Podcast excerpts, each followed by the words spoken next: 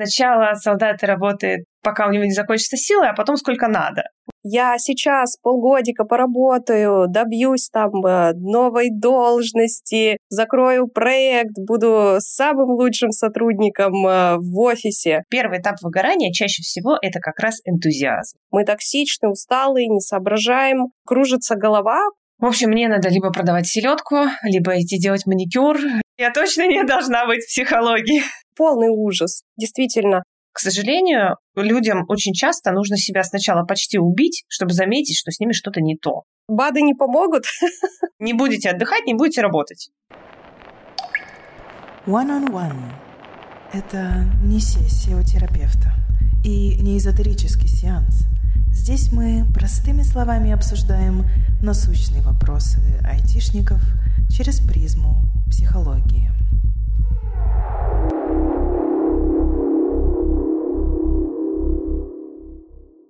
Всем привет! Это подкаст One on One. Меня зовут Вика, я из Space 307. И сегодня мы обсуждаем тему профессионального выгорания. Со мной в студии сегодня Екатерина Оксанин, психолог сервиса Альтер. Екатерина, привет! Рада сегодня быть с тобой здесь. Расскажи немного о себе. Я практикующий психолог, работаю с 2009 года. Сейчас, помимо своего сотрудничества с Альтером, я веду частные консультации, преподаю в университете, читаю лекции, пишу книжки и веду блог это довольно обширная деятельность. Я на самом деле читала одну из твоих книг. Мне очень э, понравилось. Сегодня мы с тобой поговорим про выгорание. Я работаю HR и довольно часто слышу фразу «я выгорел», от коллег постоянно, очень часто слышу от друзей, и из-за чистоты этой фразы в моей жизни на самом деле я иногда и сама сомневаюсь, что выгорание существует, и иногда не понимаю, что это в целом такое. Первый мой вопрос, что же все-таки такое выгорание? Модная ли это отговорка, чтобы ничего не делать? Или это действительно какой-то серьезный диагноз, состояние, процесс, с которым можно столкнуться и иметь после этого какие-то последствия для себя. Ну, начну с того, что мы очень любим обесценивать все, что связано с нашей психологией. Нам кажется, что это вообще полная ерунда. Вот то ли дело физиология, то ли дело, когда мы физически болеем, это как будто бы уже серьезно. Но выгорание — это как раз тот случай, когда здесь есть сочетание физиологического и психологического компонента. Поэтому я для скептиков сначала, наверное, расскажу про физиологию, а потом уже о том, как это все со стороны психологии выглядит. Выгорание — это результат хронического стресса, который человек, его организм не смог успешно преодолеть. Это нам о чем говорит? О том, что, оказывается, стресс мы можем успешно преодолевать, и тогда ничего плохого не будет. Но если стресс является хроническим, и мы никак не можем с ним справиться, то тогда мы уже будем иметь там целый набор всяких неприятных симптомов. Обычно, когда мы говорим слово «стресс» в нормальной человеческой жизни, не в психологической, там, не в университетах, мы подразумеваем под этим словом, ну, примерно что угодно. Я устал, мне надоело, меня все раздражает, я волнуюсь, хочу спать. В общем, мы описываем любые свои состояния, часто используя это слово, за что очень сильно ругаются физиологи, говорят, ну, ребят, ну, используйте его, пожалуйста, по назначению, потому что стресс — это биологическая реакция на новизну. То есть эта реакция именно физиологическая. Она как устроена? Когда организм сталкивается с чем-то новым, с чем-то, на что надо реагировать, когда среда от него что-то хочет, он должен быть готов. Чтобы он был готов, ему надо подготовить свою сердечно-сосудистую систему, чтобы у него там сердце могло стучать, чтобы мышцы наполнялись кровью, если вдруг надо бежать или там драться с кем-нибудь. Ему надо останавливать пищеварительные процессы, потому что ну, тут как бы не до еды, когда выживать нужно. И чтобы все это с организмом произошло, он выбрасывает целый коктейль гормонов стресса. Это адреналин, кортизол и вот это вот все. Вот эта реакция, выброс гормонов в ответ на что-то, на что надо реагировать, это и есть стресс. Соответственно, когда вот таких состояний у нас много-много-много, организм понимает, что ну, он не резиновый, у него ресурсы-то заканчиваются. И тогда он начинает давать сбой. И вот эти сбои — это как раз то, что мы называем выгоранием.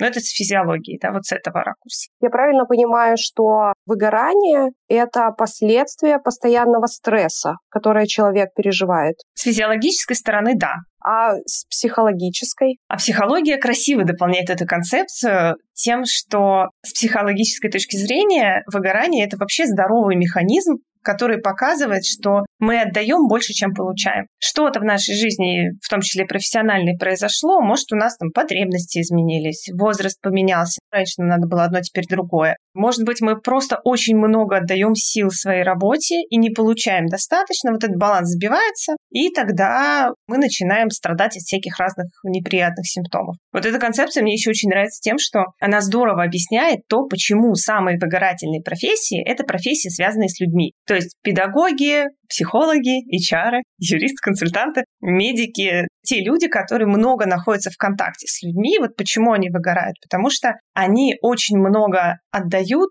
того, что психология называется очень красивым словосочетанием эмоциональный труд. Это труд по поддержанию отношений, по установлению отношений. Вот если из простых, обычных жизненных бытовых примеров, что такое эмоциональный труд, это когда очень хочется, например, на человека наорать, а вы сдерживаетесь. Мне это знакомо.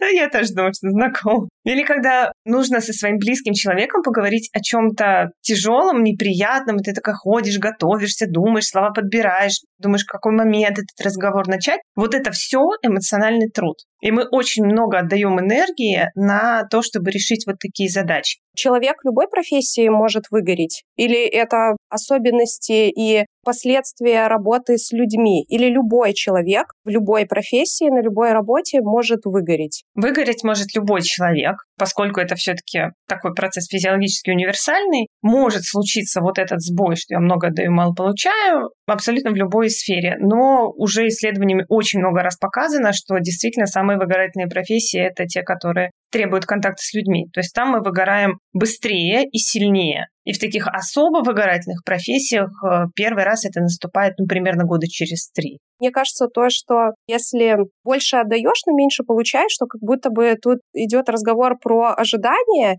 И из этого у меня следует такой вопрос, а если люди, которые больше склонны к выгоранию, потому что они больше ожидают какой-то отдачи от своей работы. Это не всегда связано с ожиданием отдачи, но и в этом тоже вполне логично искать причину. Есть две категории людей, которые наиболее подвержены выгоранию. Это два разных типа характера. Один тип характера — это как раз те люди, которые ожидают, для которых очень важна благодарность, которые готовы сделать все, что угодно, лишь бы всем остальным было хорошо. Это те, кого в народе называют спасатели. Вот они как раз выбирают помогающие профессии, они даже называются так, помогающие. Это те, кто очень-очень много вкладывается в других людей и не всегда понимает, когда этот баланс нарушается. То есть они ради других готовы очень на многое. Они других радуют, они э, делают уютно, красиво, и для них это что-то очень важное. И для них лучшее топливо — это благодарность. То есть можно денег не платить, они будут просто за благодарность э, стараться, но, к сожалению, стараются они чрезмерно. Это одна категория. Есть вторая категория, это еще принудительные личности. Но это такой нарцисс в норме, они в психологии называются.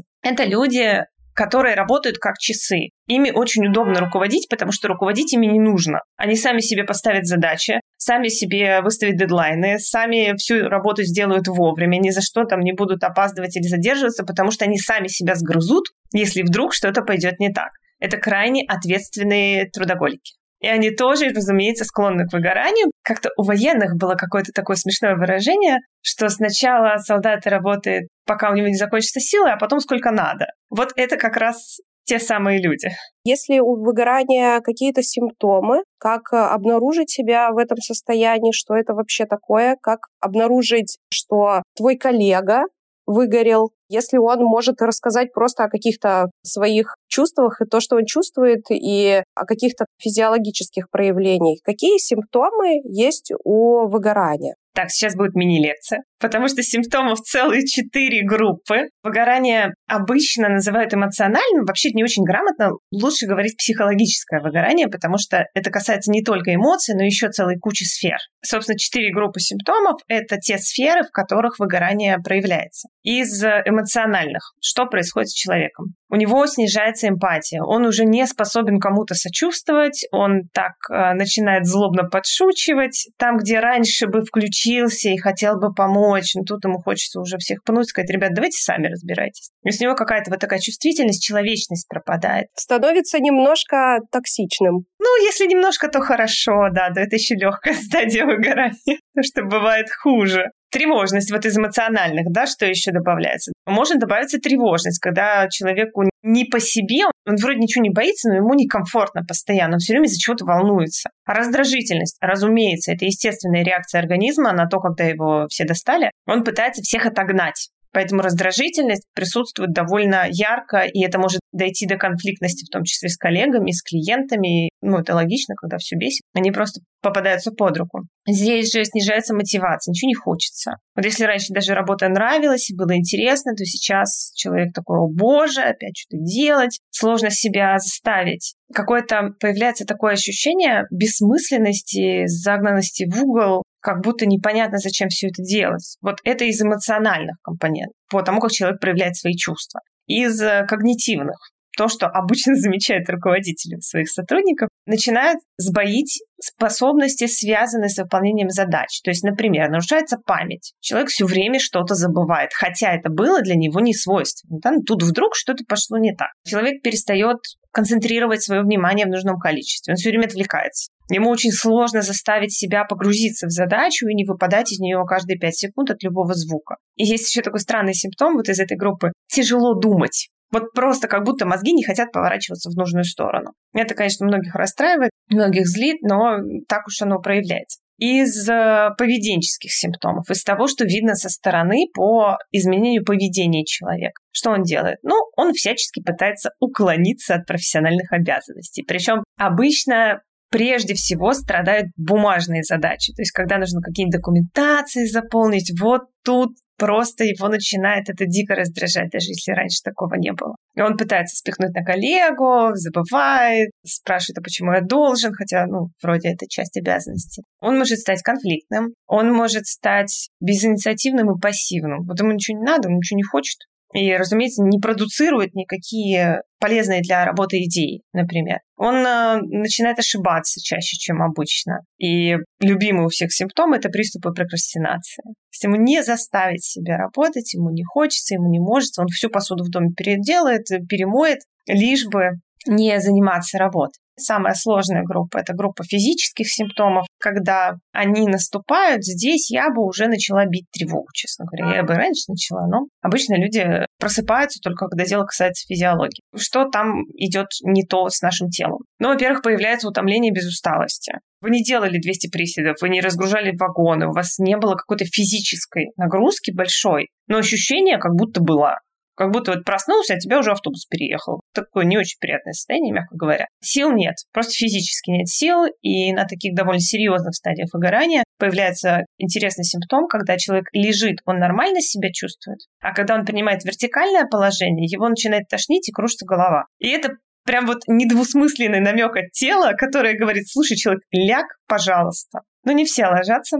Кто не ложится, тот нагребает еще дополнительный набор симптомов у него появляется синдром раздраженного кишечника, когда живот ведет себя так, как будто он отравился, но по факту он не отравился. И чтобы человек не ел, у него очень неприятные симптомы появляются. Ну, если совсем дело плохо, то сердечно-сосудистые заболевания и, как следствие, ишемическая болезнь сердца, всякие инфаркты, инсульты, то, что нам не очень хотелось бы получить. Ну, то есть выгорание в буквальном смысле может убить. Мне кажется, что, возможно, человек, который выгорел, он еще и начинает очень часто болеть какими-нибудь простудными заболеваниями. А ну всем болеет, у него иммунитет снижается, и все хронически обостряются заболевания, ну что логично. Любую простуду он подхватит, ну и психика, она же такая, говорит, так, мне надо прилечь, как бы это сделать так поприличнее, чтобы не стыдно было, заболею. Чтобы была отговорка, да, просто полежать. В отпуске вроде бы могут заставить работать, либо смогут связаться с тобой, а когда ты болеешь, наверное, тут уж точно и все пожалеют, и, по-моему, стопроцентная отговорка.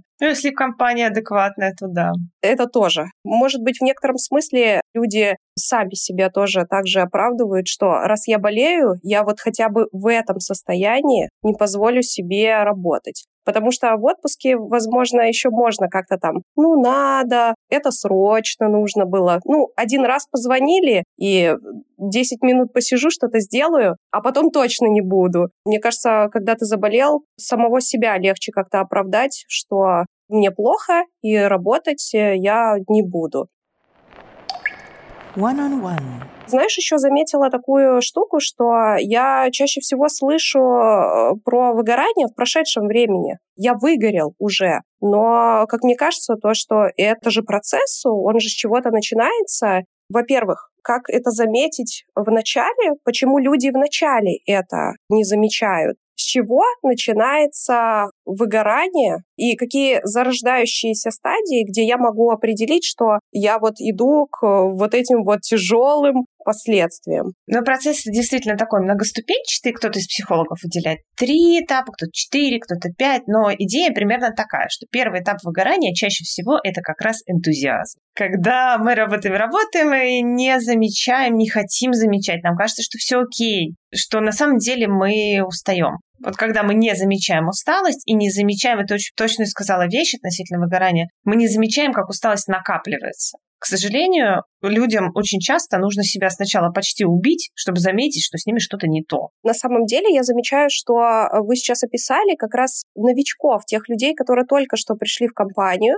и они еще супер горят. Неужели они с первого дня на пороге выгорания. Это путь. Он просто очень долгий, и в какой-то момент можно остановиться, можно передохнуть, можно свои силы восполнить. Не будет выгорания такого моментального. Зависит от того, что они с этим делают. Потому что люди, которые, например, очень сильно любят свою работу, они, конечно, в нее будут вкладываться старательно и как смогут. Но они могут себя остановить, а могут не останавливать это уже зависит в том числе и от типа личности, потому что вот эти наши суперответственные трудоголики, с которыми очень удобно работать, они не замечают, вообще не привыкли замечать свое состояние, они замечают слово «надо». Вот «надо» они пошли и делают. И страшно на себя ругаются за то, что когда они начинают уставать, не всегда понимают, что это усталость. Они говорят, я стал плохо работать, я какой-то тупой стал, мне тяжело думать. И они начинают на себя злиться, вот это порочный круг выгорания, заставлять себя работать еще больше. Разумеется, у них еще больше ресурсов расходуется, у них и так не было,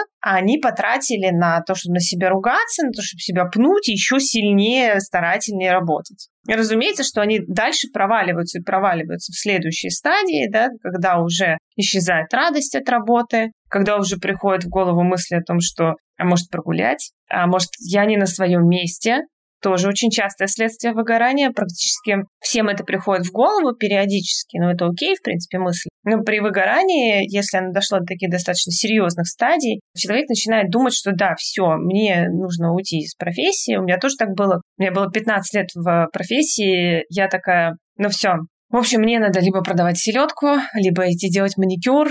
Я точно не должна быть в психологии.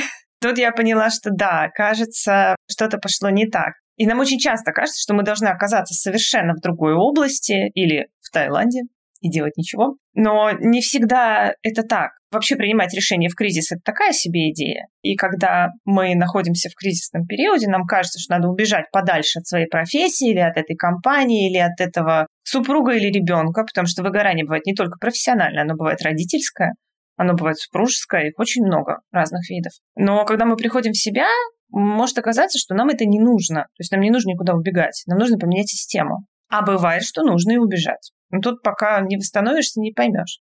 Появляются вот эти идеи о том, что, может быть, мне уйти, все поменять, как-то все в своей жизни исправить. Затем, если человек ничего не делает, да, и не предпринимает активных действий, чтобы как-то свою ситуацию изменить, то у него появляется истощение когда все еще хочу все поменять, но сил уже просто на это нет.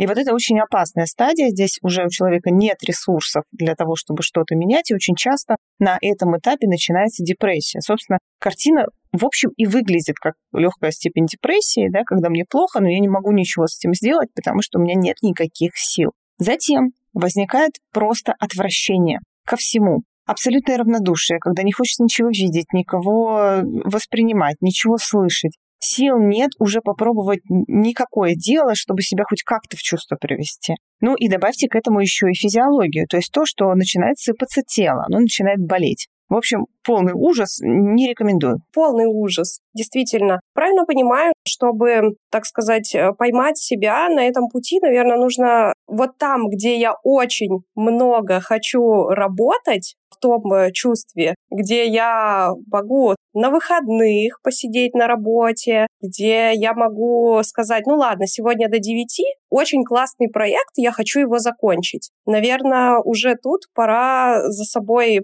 проследить и дать себе какой-то отдых. Это же про дисциплину тоже. Это и про дисциплину тоже, но и про понимание ценности. Вот если мы так довольно глубоко влезем в личность человека, который так думает, таким сообщением он нам сказал, во-первых, я совершенно не чувствую себя. То есть я не понимаю, что у меня есть две части. Одна, которая такая э, горит энтузиазмом и хочет, а вторая часть, которая говорит, человек, а ты поесть не забыл, поспать не забыл, а может тебе пора? Вот это второе мы не слышим вообще. Вот это то, что он про себя сказал. Второе, что он про себя сказал, что я себя и свои потребности считаю не настолько важными, как рабочие задачи. Это про то, что мы ставим на первое место. Ну, в этот же момент кажется, что вот, я сейчас полгодика поработаю, добьюсь там э, новой должности, закрою проект, буду самым лучшим сотрудником э, в офисе. Конечно, именно так и говорят трудоголики. У них есть любимая отговорка а потом отдохну. Что я сейчас закончу проект, а потом отдохну. А потом наступает следующий проект, и следующий проект, и следующий проект. А потом я не могу идти в отпуск, потому что кто же будет рулить всеми этими проектами? Ну, а дальше клиника неврозов. Психологи, психоаналитики, когда работают с такими людьми в личной именно терапии, мы выясняем, как так получилось. То есть как так получилось, что есть люди, которые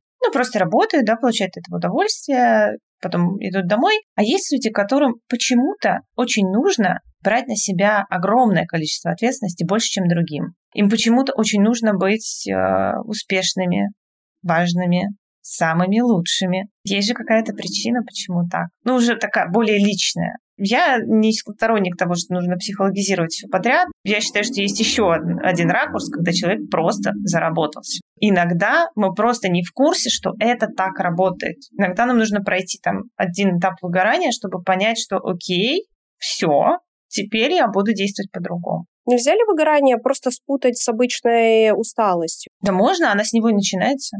Выгорание начинается с усталости. Ну да, усталость — это одна из стадий. Просто с усталостью какая штука? Вот я устала, да, я потратила какое-то количество энергии, дальше я такая, ой, кажется, надо ее возобновить. Пошла, возобновила, восстановила, позанималась своими делами, все, могу работать дальше. При выгорании, когда это уже прям, ну, процесс пошел, человек отдыхает, делает те вещи, которые обычно бы его восстановили, и все равно он в минусе. То есть они уже не работают. Вот это уже говорит о том, что процесс пошел так себе. А вообще то, что мы работаем и после этого устаем, это нормально. Екатерина, дай, пожалуйста, несколько советов для людей, как предотвратить выгорание? Первое, что мне кажется важным, это научиться понимать, когда усталость накапливается. Ведь это процесс. Да, не бывает так, чтобы человек жил-жил, у него было полно энергии, а потом раз, и она закончилась. Это не совсем так. Мы потихоньку начинаем уставать. Сначала на 10%, потом на 20%, потом на 90%. И очень большая проблема заключается в том, что мы вообще забываем себя спросить, человек, ты как? У тебя энергия-то есть? Это можно сделать очень простым способом. Просто приучите себя хотя бы утром и вечером, ну, лучше раза три в день задавать себе элементарный вопрос. Насколько у меня сейчас есть энергия? Представьте себе визуально батарейку с индикатором, да, и посмотрите, как, ну, как в телефоне, да, сколько там зарядки сейчас есть. Это очень хороший инструмент, потому что вы так потихоньку научитесь чувствовать накопление усталости и, соответственно, научитесь понимать, какие инструменты вам помогут. Потому что когда вы устали на 10%, да, можно прогуляться и станет полегче. Но когда усталость накопилась за целый год, прогулка здесь уже не поможет. Ну и, соответственно, надо будет научиться разбираться в том, на какой степени усталости какие инструменты мне помогают. Ну, это, наверное, уже совет номер два. Следующий момент – это принципиально важная штука – четкие границы между работой и отдыхом. Вот даже те люди, которые уже выгорели, говорится, если вы в яме, первое, что надо делать, это перестать копать перестать находиться в том процессе, который вас сюда завел. И чаще всего это как раз про границы между работой и отдыхом. Вот как раз та история, когда я поработаю над проектом в выходные, когда я беру трубку в отпуске или в нерабочие часы, да, это же нарушение наших психологических и временных границ. Мы не должны этого допускать, иначе это идет очень незаметно, но потом дает очень тяжелые симптомы. И обычно, ну это не точно, когда у человека есть сложности с психологическими границами на работе, они же есть еще и в других сферах. То есть начнешь чинить в одной, починится в другой и наоборот. Так что это всегда полезная история. Что у нас еще? А, хобби контрастное. желательно. То, что нас восстанавливает. Потому что если человек, например, работает головой, лучше всего для него подойдет, скорее всего, отдых телом, то есть, когда мы идем в зал, играем в теннис, э, занимаемся акробатикой или лепим что-нибудь из глины, вот такие вещи телесные. Или в качестве хобби может отлично подойти дело, где головой надо не думать компьютерные игры какие-нибудь. Это тоже хороший вариант. Раз у нас есть регулярная трата энергии, да, работает регулярная трата, значит, должно быть регулярное восстановление. Нам нужно понять, как мы будем регулярно восполнять это все дело. Ну и, соответственно, смотреть, чтобы это присутствовало постоянно. Что еще важно? Важно следить за отдыхом, в смысле отпуском. Ты не представляешь, сколько в интернете всяких советов, э, в кавычках, про то, как хакнуть свою физиологию. Значит, друзья мои, вы не хакнете свою физиологию никак. БАДы не помогут? Ну, БАДы — это вообще супер спорный вопрос. Но человеческий организм устроен примерно так. Я сейчас буду очень сильно и грубо говорить, но тем не менее. Примерно за полгода мы тратим 1 литр энергии. Вот она выливается, и ее надо восполнить. За две недели этот литр, ну, чуть-чуть поменьше, но, в принципе, литр восстановится. Если вы не отдыхали год, вы потратили два раза по одному литру энергии. И потом вы такой, ой, поеду-ка я в отпуск на две недели. Вам восстановится одна. Вы потратили две, а восстановится одна. Это так не работает. Работает две недели раз в полгода, и то при условии того, что вечера и выходные – это именно вечера и выходные. И когда вот эти нормы высчитывали физиологически, сколько надо отпусков, да, как проводить вот это все, не учитывали разницу в эмоциональном напряжении, потому что работы все важны, все нужны, но они по уровню эмоциональной нагрузки бывают очень разные. И час работы руководителя и час работы человека, который тоже глину лепит. Это совершенно разные нагрузки.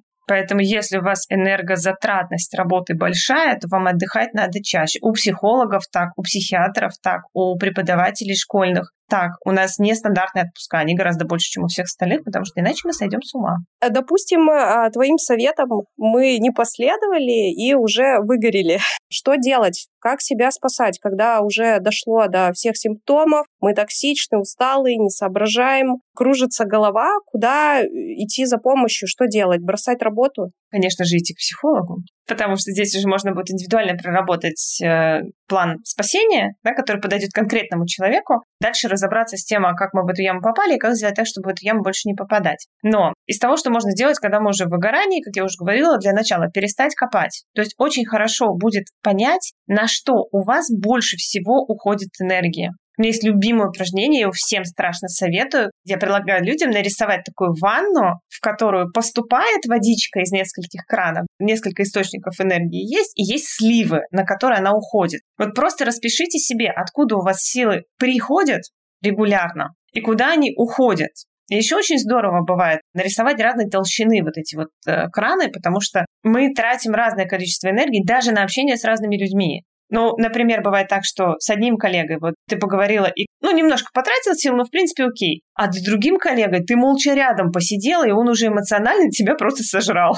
И вот общение конкретно с этим человеком будет для тебя таким пагубным фактором. То есть сначала нам надо проанализировать, да, где мы находимся. Потом, что мы делаем с этими источниками и расходами энергии. Есть два способа восстановиться. Лучше использовать их сразу. Либо я прибавляю себе сил, то есть добавляю тех источников, в которых мне приходит энергия, либо я сокращаю те вещи, на которые она уходит, причем самые ядовитые. То есть если вы, например, поняли, что у вас есть супер ядовитый коллега, окей, ваша первоначальная задача с ним общение либо прекратить, либо минимизировать. Потому что это яд, который вы пьете каждый день. Ну, как бы вам только хуже будет. Соответственно, то же самое касается задач, потому что какие-то задачи наполняют, какие-то задачи просто изматывают. Если их есть возможность э, делегировать хотя бы на время, будет супер. Просто чтобы не ухудшать свое состояние. Вот эти вещи очень сильно помогут. Очень сильно поможет отдых, бывает активный, бывает пассивный. И если мы застреваем в каком-то одном виде отдыха, например, пассивный отдых — это когда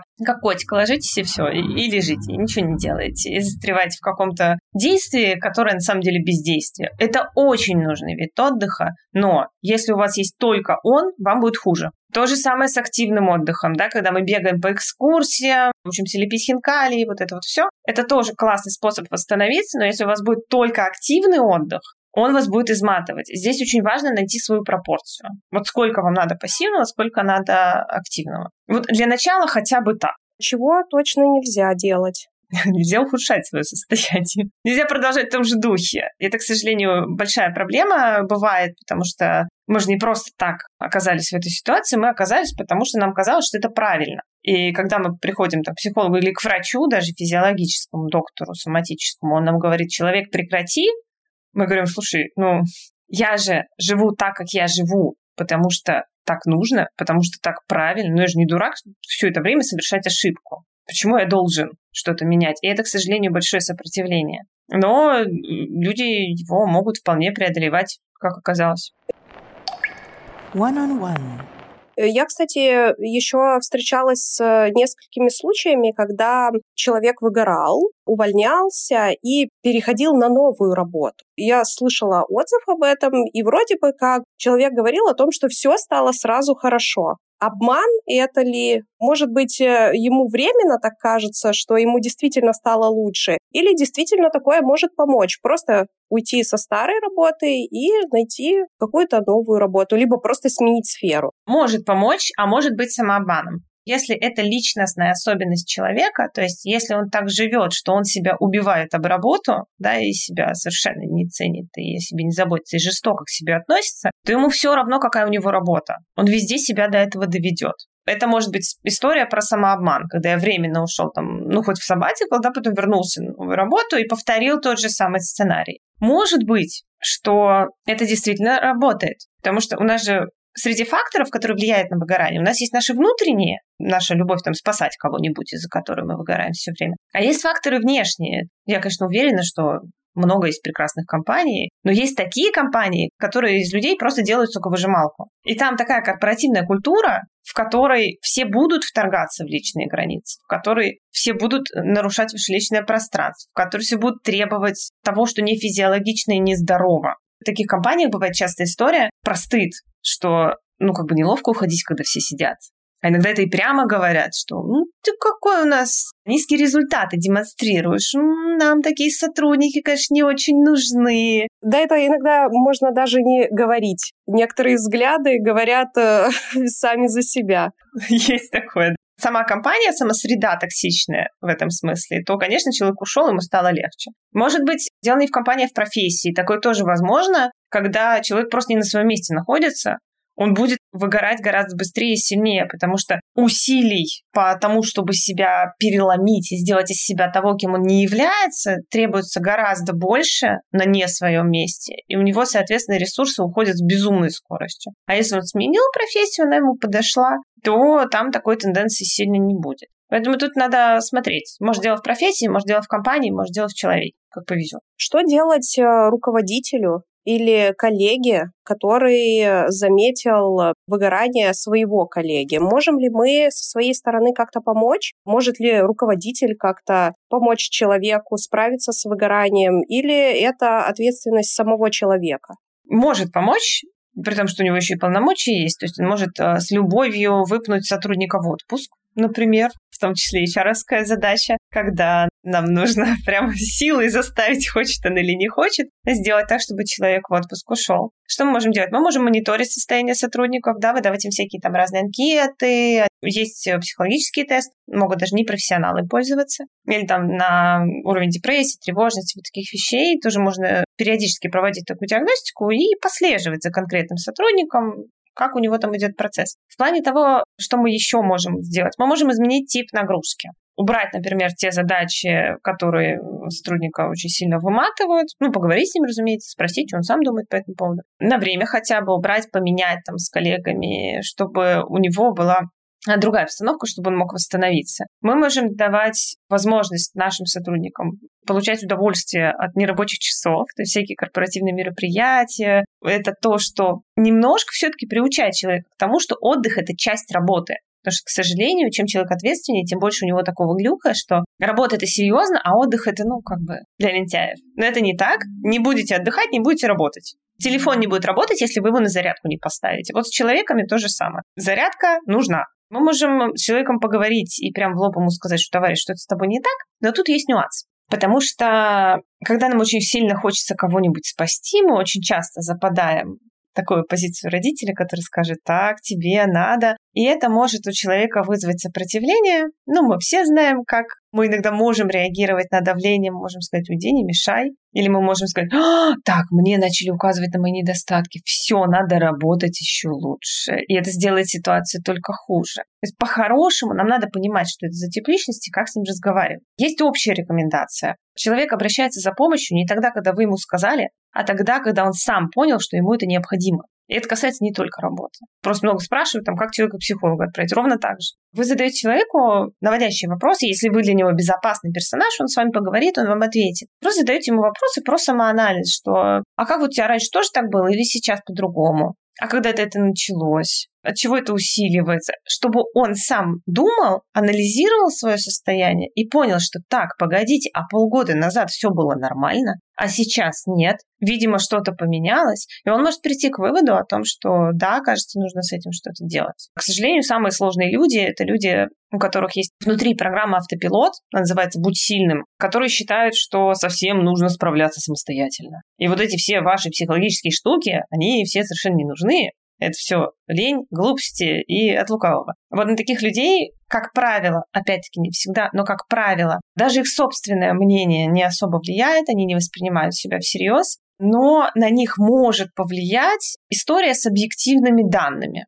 То есть, если им дать какой-нибудь тест, который серьезный компьютер посчитает и покажет, что так, человек, у тебя вот такая-то стадия, на него это может э, иметь совершенно удивительный эффект. Тут нужно понимать, на кого попадетесь. Как правило, это работает. Выгорание — это новое понятие, или это то, что раньше просто не называли никаким словом? Потому что, честно говоря, у меня есть ощущение, что если я, допустим, своим родителям или старшему поколению скажу про выгорание, у них может быть реакция такая, ты что, я 30 лет работал в одной компании и ничего, и не выгорал. А вы там два года поработаете, и бедолаги все выгоревшие. У них было выгорание? Они его просто не чувствовали? Или это последствия какого-то меняющегося мира, то, что у нас больше информации, мы более требовательны к себе, мы я бы не сказала, что более завистливые, наверное, мы просто больше видим вокруг себя какие-то успехи своих коллег, друзей и пытаемся на них равняться. Или все-таки выгорание было и раньше, просто его либо не называли, либо называли как-то по-другому. Вспомните, пожалуйста, советских учителей, ну, учителей советского склада, которые ненавидят детей всей душой. Да.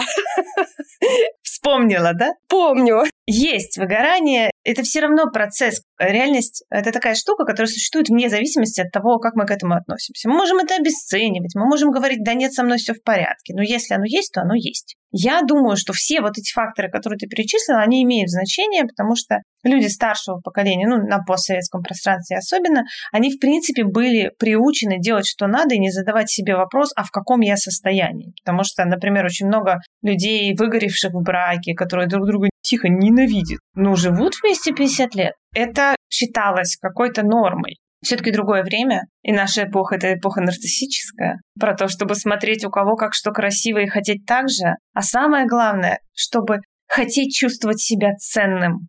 Вот ядро нарцисса — это не про то, что я такой классный, а все остальные фу на них, а это про то, что человеку очень важно себе постоянно доказывать, что он ценный, потому что у него внутри есть сомнения по этому поводу. Это такая бездонная дыра, в которую надо закидывать достижения, успехи. И вот на какое-то время полегчает. У трудоголиков эта история, что да-да-да, проект закончу и начну следующий. Потому что внутри вот эта нарциссическая жаба, она поедает все достижения и хватает на пять минут, а потом нужно еще. Они не могут остановиться. И это особенность в том числе и времени, потому что мы действительно очень много видим. У нас очень много возможностей. У нас очень много страха упустить возможности. То есть если раньше у всех плюс-минус одно и то же, то сейчас мы очень хорошо понимаем, что от наших стараний зависит много, начиная от зарплаты и заканчивая тем, как мы будем вести свою жизнь, какой образ жизни у нас будет. И это, конечно, очень сильный мотиватор для того, чтобы бежать вперед. Многие люди бегут. Мне кажется, что выгорание — это для больших городов. Или я в этом заблуждаюсь, и в маленьких городах тоже так же, на таком же уровне люди на работе выгорают. У меня есть ощущение, что как будто бы темп э, больших городов более высокий, а где-то за Москвой и Санкт-Петербургом э, люди более живут замедленно. Они, наверное, меньше между собой поднимают такую тему, как выгорание. Правда ли это? Или это независимые друг от друга вещи? Я не читала, не встречала исследований конкретно на эту тему, поэтому вот в плане объективных данных ничего сказать не могу, но у меня есть такое подозрение, что действительно более выгорательные все-таки крупные города, потому что вот по всем вышеперечисленным факторам, да, потому что там и скорости выше, и возможностей больше. И конкуренция больше. И конкуренция, конечно, выше, особенно среди молодых людей. Это тоже интересная, кстати, штука, что есть такое понятие, как возрастной трудоголизм. То есть если человек немножко убивается об работу до 30, то это считается плюс-минус нормой. А потом нам уже организм говорит, что так, все, ты достиг какой-то ступеньки, дальше будь добер включить в свою жизнь что-то еще. И тогда у нас происходит переключение. Ну, когда происходит, это хорошо, когда не происходит, это не ок. Но у меня тоже ощущение, что в больших городах больше это состояние. Я на себе это тоже испытывала, когда переехала в город поменьше. Я прямо удивилась, что меня не раздражают те вещи, которые в Петербурге раздражали. Вот какие-то элементарные вещи из разряда, когда идешь по улице, торопишься куда-нибудь, а перед тобой очень медленные пешеходы. В Питере меня это просто выводило из себя. Я думаю, так, люди, вы вообще куда приехали? Здесь все торопятся. А здесь я такая, ну ладно, прогуляюсь. Интересно, а деревья уже рыжие или еще нет? Я с таким удивлением это сама на себе обнаружила, что оказывается, ну, видимо, темп, он тоже накладывает отпечаток. Екатерина, спасибо тебе большое за этот э, полезный диалог. Я желаю своим коллегам, вашим клиентам, тебе, мне не выгорать, а наслаждаться своей работой и достигать э, каких-то высоких целей без плохих последствий. Спасибо большое. Спасибо большое.